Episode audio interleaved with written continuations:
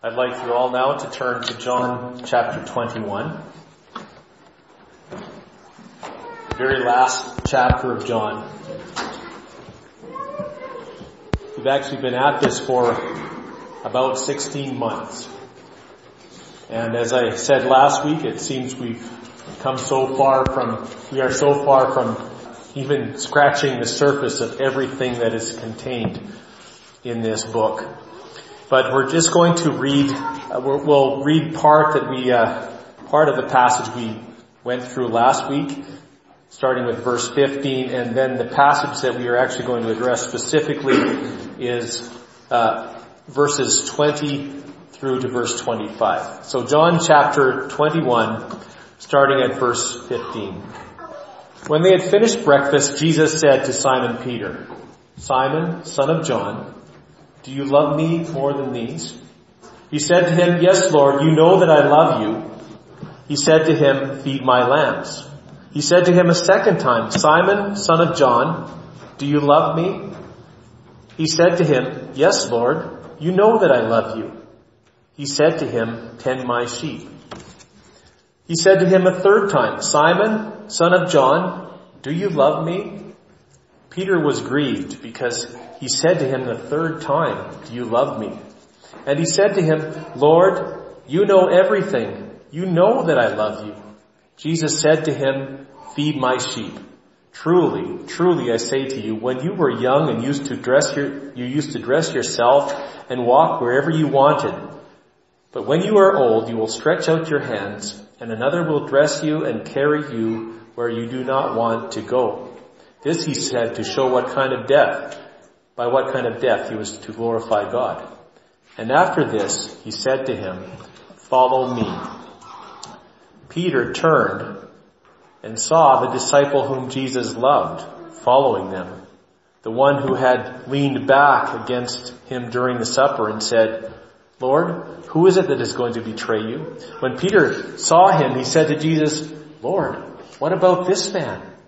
Jesus said to him, if it is my will that he remain until I come, what is that to you? Follow me. You follow me. So the saying spread among the, the brothers that this disciple would not, was not to die. Yet Jesus did not say to him that he was not to die. But if it is my will that he remain until I come, what is that to you? This is the, this is the disciple who is bearing witness about these things and who has written these things. And we know that his testimony is true. Now there are also many other things that Jesus did. Were every one of them to be written, I suppose the world itself could not contain all the books that would be written. Lord, as we just sang in the song, we in, implore the Holy Spirit to come. And though we know the Holy Spirit lives within us, we pray for a, a special work of the Holy Spirit to open our eyes, open our ears, open our hearts, so that what we receive accomplishes your purpose in our lives. I pray also, Lord, for humility as I preach this word. Lord, that I would not in any way underestimate its power. Lord, that I would not in any way overstep its bounds. Uh, and Father, that we would in no way be deprived of its blessing. Uh, just that you would bless it and speak through it to our very souls, to our very spirits. We pray this in Jesus' name. Alright, so we are coming to the epilogue of the epilogue of the Gospel of John. I don't know if you've ever noticed, but sometimes when I preach, I have a conclusion, and then I have a conclusion to the conclusion, and then a conclusion to the conclusion to the conclusion. Uh, John sort of does the same thing. It seems like he's done, then he takes another run, and he uh, he does this because, and I know this, this is the way a preacher thinks. You come to the end of what you've done and then you think, there's a few loose ends here I want to tie up. And so John unapologetically does that. And I think it's, and this is not just a matter of, uh, you know, being absent-minded or anything like that. He does this in, in such a way that uh, it actually completes and puts a, a, very definite closure to the whole book. So we're, we are the epilogue of the epilogue of the Gospel of John. It would have made sense, good literary sense, for the apostle to end this gospel with chapter 20 verses 30 and 31. And that's what, it says this, Now Jesus did many other signs in the presence of his disciples which are not written in this book, but these are written that you might believe that Jesus is the Christ, the Son of God, and that by believing you might have life in his name. Sounds like a great ending to a book. It would have also made sense for the apostle to end after the threefold restoration of Peter. Culminate, we just read that, and it's culminating with the words that call every disciple, follow me. What a great way to end the gospel. This call to follow me. Now, because there seems to be a, a tacked on ending here, some scholars have speculated that the end of the book of John was penned by someone other than the apostle. Yet its warmth and its tone are very much in keeping with John's character, which we have observed throughout our study. This sounds, to me, it sounds exactly like John. We have seen that John is very methodical and intentional, selecting key signs and teachings specifically to accomplish his agenda, which is that people might believe that Jesus Christ is the Son of God and by believing have eternal life in his name. Through the gospel, Jesus through this gospel, Jesus is revealed as the Word of God made flesh. The very first chapter in the prologue, the Word became flesh and made His dwelling among us. In fact, you can't seriously read this book and come up with any other conclusion that Jesus Christ is God. The Word, which was God, made flesh. We're going to see in the final verses of John a beautiful testimony of the sovereign lordship of Jesus Christ from a man who identifies himself over and over again as the disciple whom Jesus loved. What an interesting way to refer to oneself. The disciple whom Jesus loved.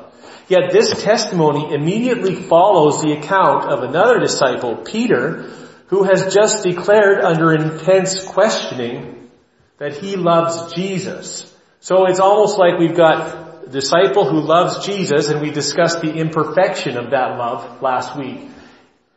And then the next sentence begin, talks about John, the disciple whom Jesus loved. So you see two aspects of love there.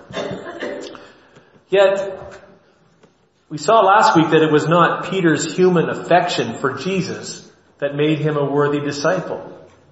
Peter could not in good conscience profess the unconditional agape love Jesus required. Now you can't see it in English, but the word that Jesus asked when he, the first two times he asked Peter, he says, Peter, do you agape me? And that is an unconditional, spiritual, pure love. So Peter can't in good conscience profess that kind of love. He could only profess phileo, which is brotherly love. He had to acknowledge the limitations of his own affection. We saw that the unconditional love for God and neighbor, which is a requirement of the law, this is the whole law. Love the Lord your God with all your heart, with all your soul and mind and strength. And the second law is like it, love your neighbor as yourself. Jesus says the whole law is fulfilled in those two commandments. So this love for God and neighbor, when it's translated in the New Testament, when it's brought over, the word agape is used, this unconditional love. But this love does not and cannot come from the heart of man. No man, except Jesus, has ever loved God perfectly. No man, except Jesus, has ever loved his brother perfectly. So to put that out and say, well, if you want to please God, if you want to receive life from Him, just love Him perfectly. Only Jesus has ever done that as a human being. In Christ's restorative commands for Peter to feed my sheep and later to follow me, we see it is God who provides the agape love and everything else that people need to be disciples.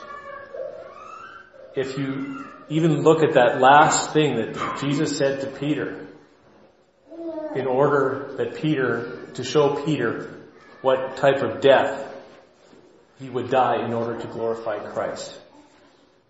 Peter did not surrender himself to the Lord in such a way of his own natural affection. Peter did not feed the sheep out of his own natural affection. This was God imparted love.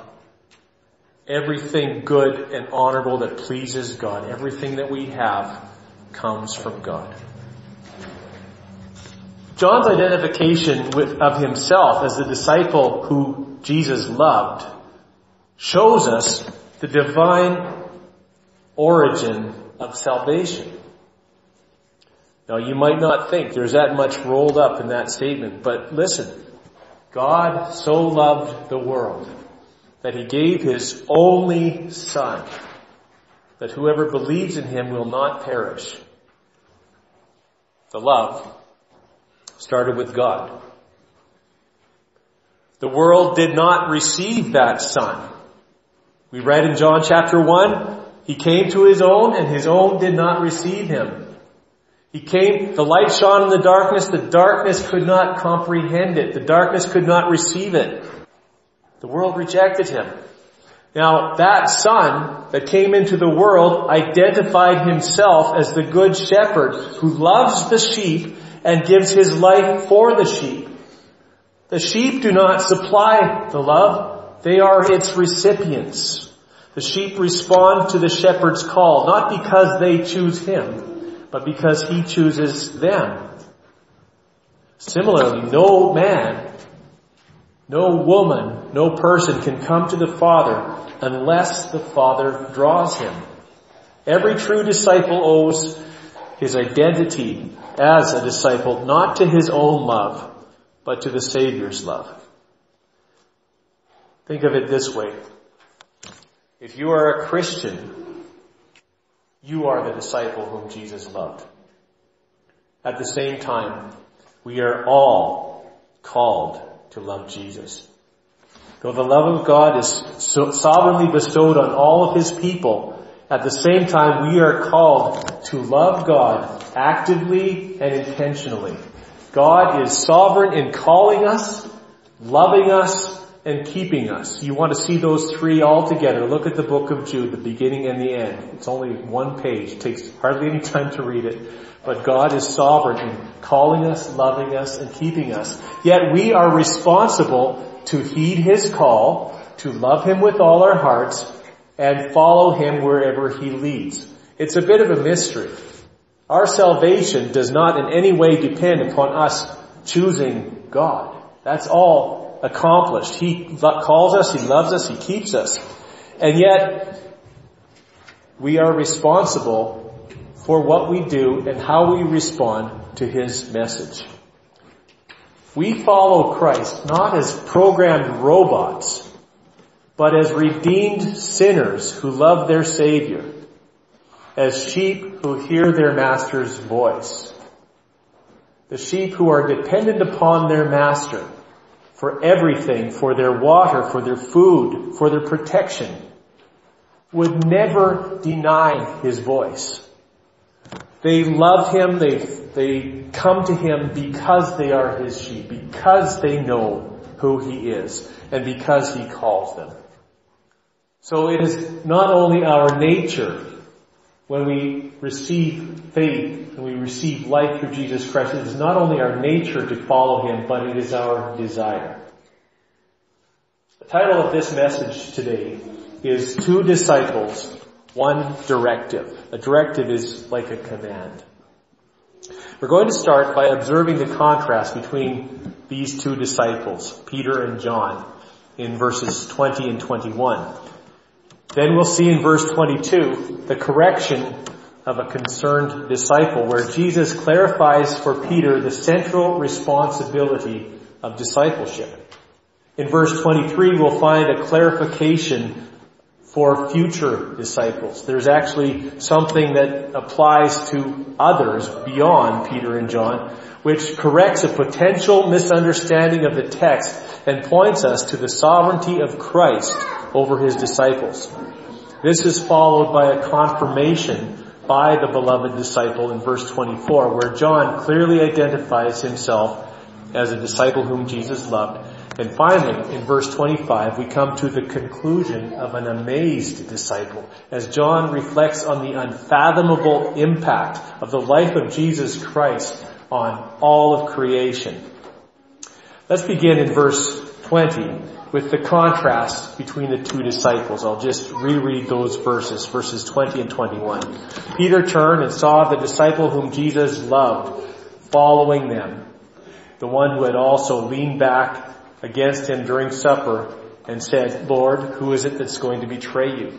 When Peter saw him, he said to Jesus, Lord, what about this man?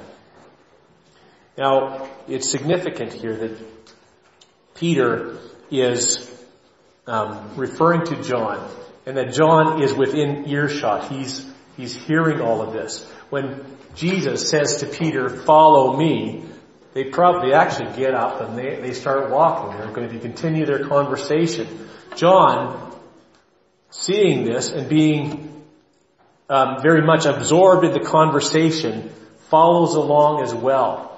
Now, Jesus has just given Peter uh, uh, really a, a, lot to process. He is uh, he has been reinstated as a disciple with the commission to feed his sheep. He has also been given a somewhat ominous prediction that in your old age, you're going to lose a lot of your autonomy. You're going to um, be led where you don't want to go.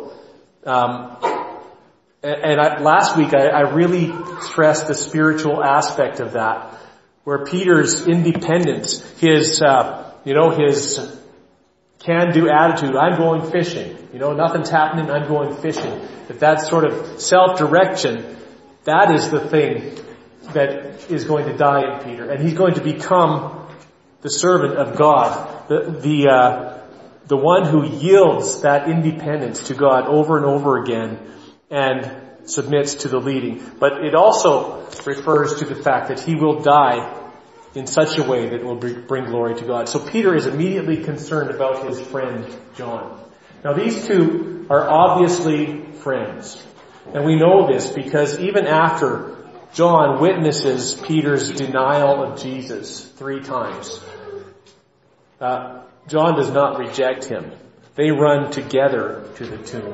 Peter gets there first. No, John gets there first and waits, then Peter goes in.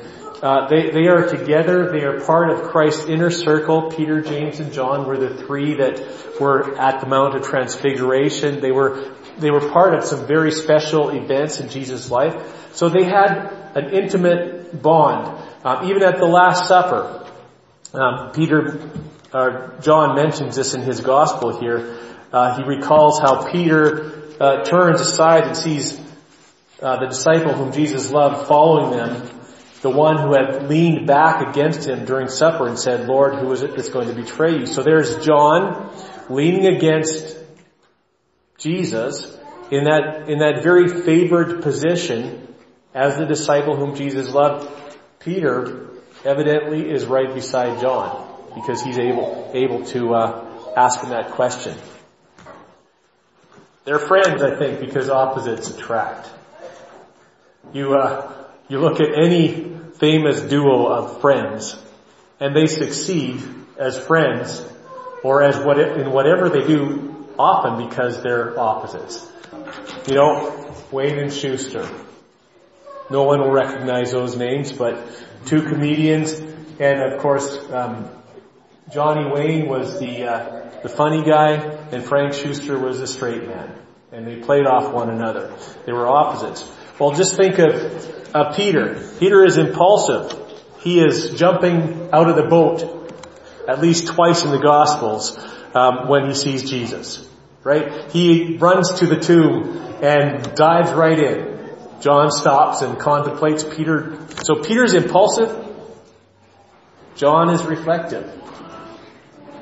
Peter is a doer. John is a discerner. Peter doesn't always think that well before he enters in. Peter, in the passage we just read, wrestles with his own love for Jesus. He's forced to examine his heart and to acknowledge, I, I phileo you, Lord. I, I, I love you. I, I have that warm affection for you. But he can't, he can't confess that agape love. So he's, he's wrestling. And Jesus, by the way, Jesus doesn't reject his love. Jesus just wants him to be honest about it. So Peter wrestles with his own love, whereas John seems to rest. He seems to rest in the love of Jesus. And he's, he's named himself, he's anonymously identified himself throughout this book until he reveals his identity at the end as the disciple whom Jesus loved. Now, when Jesus calls Peter to follow him, Peter gets up and deliberately follows him. John overhears a conversation and instinctively follows as well. Peter is naturally concerned that John, who is his close friend and has an intimate relationship with Jesus, will also have the same privilege of following, following Jesus. What about my buddy? What about him, Lord? Um, and he's aware of the difference in consistency and intimacy of John's relationship with Jesus and Peter's. Peter's was kind of volatile and Peter has been restored. John apparently has never really had to have that kind of intervention by Jesus. So if I'm going to suffer, if I'm going to uh, suffer all these things, what about John? Are you going to give him a break? Uh, or, I hope John's coming with me. I, I hope these other men here are also going to be disciples with me.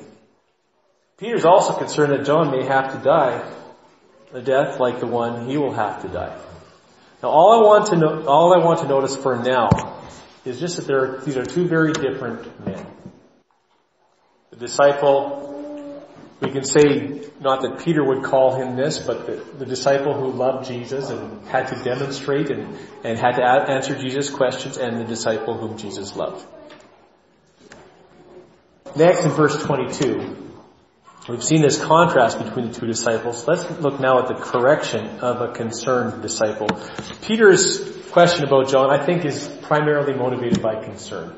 What about this man? What's going to happen to John? Um, he's he's got this close connection and I think that he wants to maintain that. I think he doesn't want to see his friend suffer. Jesus said to him, this is a correction. If it is my will that he remain until I come, what is that to you? Follow me. Doesn't it sound a lot like he's saying none of your business? What is that to you? Well, it might seem kind of like a a rebuke, and I, I think it is a little bit. Uh, at the same time, this is a statement that Christ is making about his own sovereignty over his people, his absolute control over all of creation. It is Christ who literally has in his hands and has planned for us all of our days. It is He who knows how long we will be on this earth. It is He who, if He wanted to, I'm not saying He has, if He wanted to, could allow one disciple, John, to live until the end of the age. Those things are all within His purview and within His control. Revelation 4:11 says this, "Worthy are you, O Lord and God, to receive glory, honor, and power, for you created all things, and by your will they existed and were created." You see, Christ is identified. Jesus is identified as the creator of the world. And you read in Genesis, it says, in the beginning, in the beginning, God created the heavens and the earth. In the New Testament commentary, we read in the Gospel of John, all things were made through Him, that is Jesus, and without Him was not anything made that was made. In Him was life, and the life was the light of men. So our very lives come from Jesus. Our physical lives come from Jesus. Our spiritual life comes from Jesus. He is absolutely in charge. He can say this far and no further. He knows the boundaries of our existence. He knows the extent of our ministry in this world. Matthew 6:27 says, "Which of you by being anxious can add a single hour to his span of life?" So, Jesus is simply saying, I'm going to, I'm going to take care of John.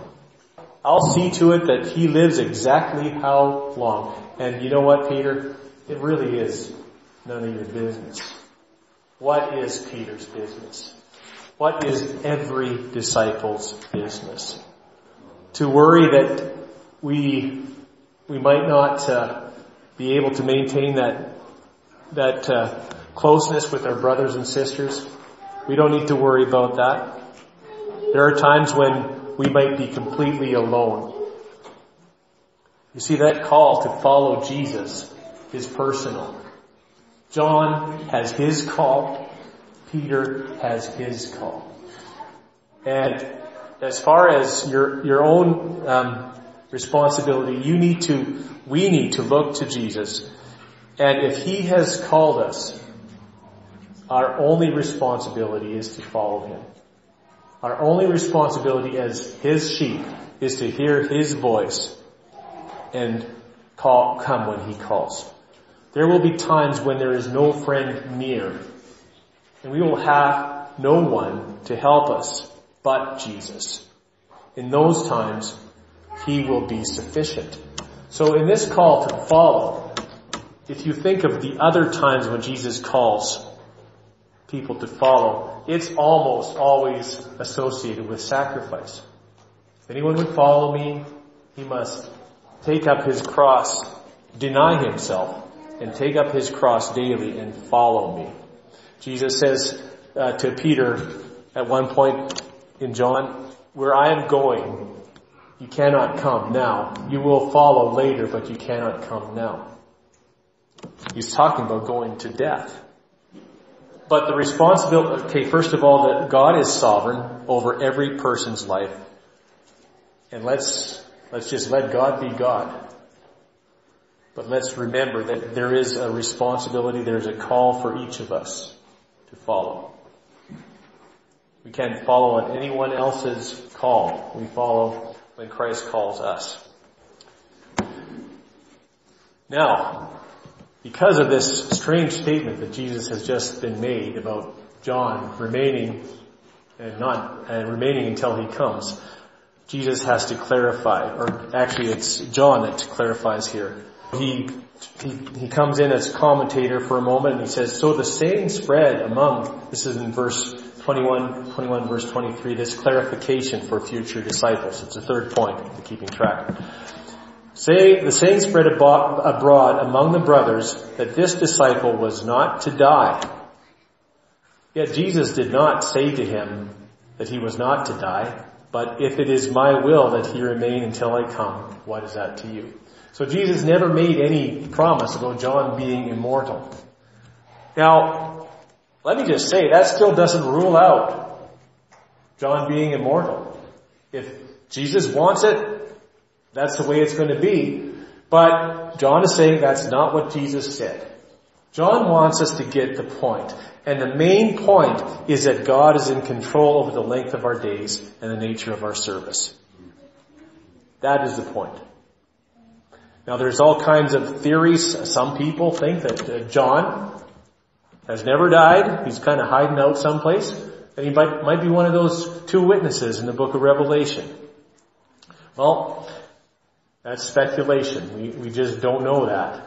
Um, there are there is there are perhaps some accounts of, of John dying, but the last he kind of fades off the scene in the book of on the island of Patmos, and he is known as the only disciple who was never martyred. That's kind of interesting. All of the disciple, all the others were killed, but John was John was not martyred.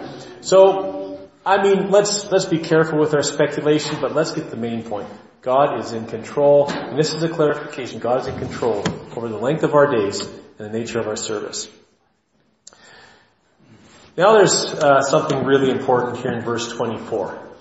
And this is that there is a confirmation by the beloved disciple. All through this passage we've had this mystery character, the disciple whom Jesus loved. He pops up again and again. Some people have even speculated that this could be Lazarus. And if it weren't for this last chapter, there could be a pretty strong case that Lazarus was that disciple whom Jesus loved. Um, but this last chapter doesn't let us get away with that speculation. It says, this disciple who is bearing witness about these things and who has written these things. Pardon me, this is the disciple who is bearing witness about these things and who has written these things and we know his testimony is true. So he is identifying himself and we know that Lazarus is not among those seven disciples, but the sons of Zebedee are, and John is one of those sons. Now, there's a really a curious uh, way of speaking here in the last phrase. It says, "We know that his testimony is true." John is saying, "I'm bearing witness. I'm writing them down and we know this is true. I'm going to suggest here, not dogmatically, but I'm going to suggest that when God's people hear God's Word, the Holy Spirit bears witness that it is God's Word. When God's people read the Word of God, we know that it is God speaking, and we know that it is true. When you come to faith in the Lord Jesus Christ, this book, which in the past perhaps has been just a, a, confusing mishmash of all these different writers and all these different times, it takes on a life of its own. And the things that never spoke to you before, they suddenly, they suddenly get in your head. And even if you don't understand them, you know that they're, they're true. And sometimes the world comes along and they challenge, it challenges the validity of scripture. And would like to say, well, how, how do you believe that? How do you know it's true? Well, John gives us one clue here. It's written by witnesses. It's written by people who saw it happen. Even when we read the apostle Paul's uh, summary of the gospel, it says, Christ died for our sins according to the scriptures. So we've got that written account and was buried and rose again on the third day according to the scriptures. And then he was seen by all of these people up to 500 at a time, some of whom were still alive when the apostle Paul wrote and distributed that letter. So there is lots of, there are lots of reasons to believe these strong eyewitness testimonies the fact that the four gospels give the same events in different language, they remember different details, but as we've seen, we can, we can dovetail them together so that there's a consistent testimony. It's not just people copying one another, trying to get their story straight in the court of law. These are genuine, honest testimonies. There's that. There's evidence. But there's also, we know that these things are true. A Christian knows, someone who has the Spirit of God knows, when they read the Gospel of John, that this is true. This really is Jesus. He has declared himself. He has made himself known. And though we have not seen him, we believe because God has done this wondrous work in our faith, in our, in our hearts. And, and he has given us spiritual eyes. So though we never saw Jesus crucified, though we never witnessed his resurrection, when we hear the testimony of the gospel, we know that it is true. It's like we were there. We believe these things. So, this, this witness, this confirmation, he's saying these things are true. And I think he's saying more than just take my word for it. I think he's saying, if you've made it this far in this book, and if you've read this with an open mind, you know that these things are true. Because the Spirit of God will be drawing you. You will hear the voice of the Master calling as you read this. Now, let's get to the conclusion, the very last verse of the Gospel of John. And I've called this the conclusion of an amazed disciple.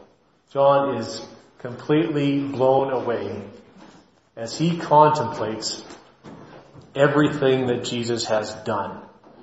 And I don't think he's limiting this to the things that Jesus did while he walked on the earth because he said, he started out saying, in the beginning was the Word. And the Word was with God. And the Word was God. And the Word created everything that exists. And then the Word became flesh. And then the whole account of everything that Jesus did while he was in the flesh.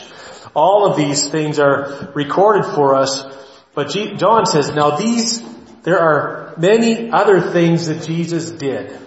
And we, we know that even if we read the other three gospels, they have a lot of data that John doesn't have. John specifically selects seven of this, seven of that, and he makes his case for the deity of Jesus Christ and, and uh, convinces us that we need to believe.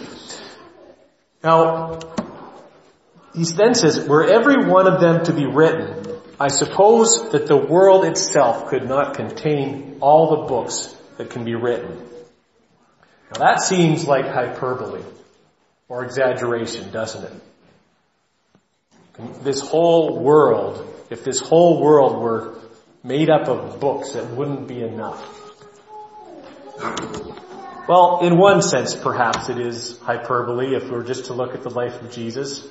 Um, but when you consider when you consider who Jesus is, when you consider that He existed before there was a beginning, according to John 1, 1, that He existed in the bosom of the Father, that He was there at creation, that He is the Word that said, let there be light, and there was light you start to think of every single person who has come to faith and has been brought to life through faith in Jesus Christ from, from the time that he ascended to heaven and the Holy Spirit was given. Start to think about that. Start to think about every story of what Jesus has done. Start to, start to think about the people that He has rescued from the very pit of destruction and placed their feet upon a rock, as Psalm 40 says, and given them a firm place to stand and put a song in their mouth, a song of praise to our God, so that many will fear and trust in the Lord. You start to see how the world could not contain everything that is written. Now I've discovered something else about the language that John uses here. It was common among the rabbis, and they would record this in places in the Talmud. It was common, a common belief that the entire law of God that the people learned could not be contained. They saw God's Word as inexhaustible in its riches, in its application.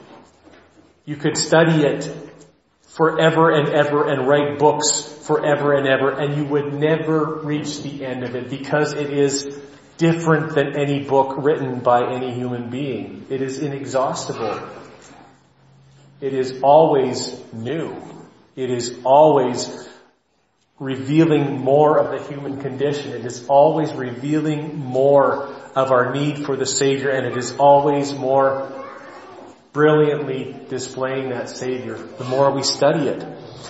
Listen to this quote from one of the rabbis. I, I don't know exactly who it was. It says this, if all seas were ink and the bulrushes pens and the heavens and the earth volumes and the children of men scribes, they would not be sufficient to write the law which we have learned. That's talking about the Word of God. And I, that was a, a, a statement from a, a, people, the people who loved the Word of God. They might not have understood it, and most of the, most of the rabbis didn't, especially in Jesus' day, the, the Pharisees and the Sadducees, most of them missed it.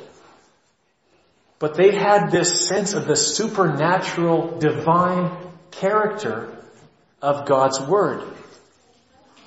Now, when Muhammad came along in the 6th century, he uh, borrowed a lot of the thinking from the the, uh, the Jews, and in fact, Islam is informed by by Christian by Christianity and Judaism, but it is it is actually a I would say a distortion of both of those things with some other um, spiritual insight that is not from God that kind of messed it all up.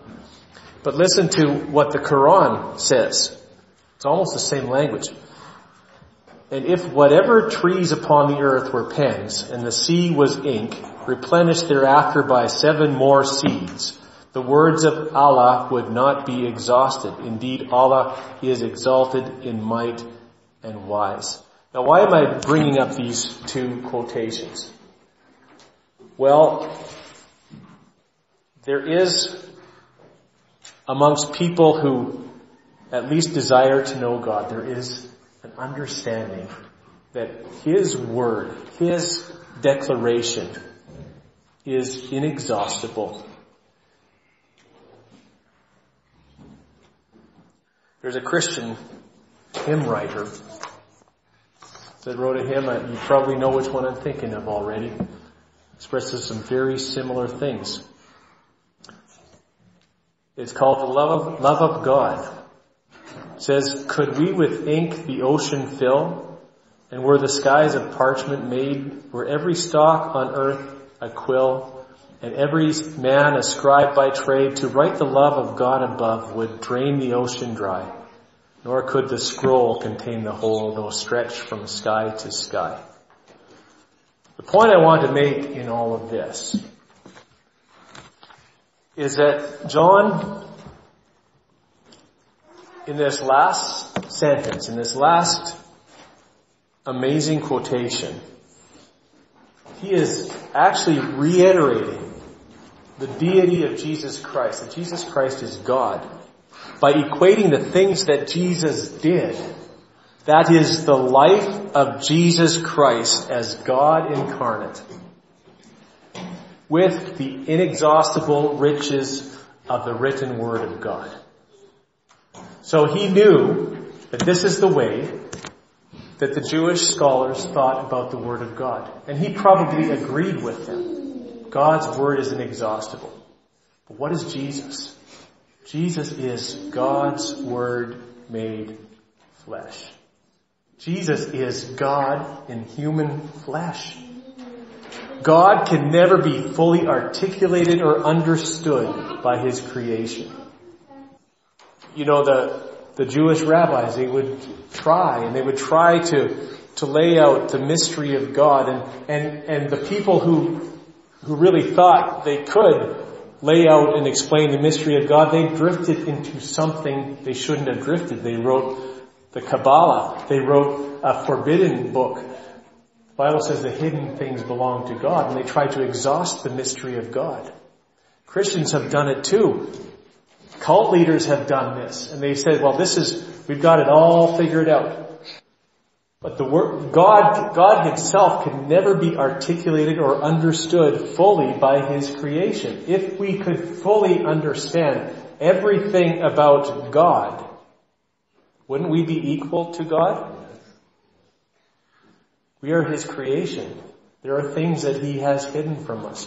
But he has revealed so much to us. He has given us this nice little condensed summary in the Gospel of John, and he has said, these things were written that you might believe that Jesus Christ is the Son of God, and that believing you might have life through his name. This is what you really need to know. But the world could not contain all the books if everything were written. So God cannot be fully articulated or understood by His creation, nor can the depths of God's Word ever be fully expounded. We could be writing from now to eternity and the scroll could not contain the whole, though stretched from sky to sky. Nor can the wonder, wonderful works of the God-man be fully documented. So this I, believe John ends with a flourish here. And if we really understand the wonder of, of what has been accomplished in Jesus Christ, we're first introduced in the beginning was the Word, and the Word was with God, and the Word was God. We beheld His glory, the glory of the only begotten of the Father, full of grace and truth. That same word became flesh and dwelt among us. That same word, that same word became flesh, lived among us, declared himself to be God's Messiah, to be God's redemption, to be God's sacrifice for sin.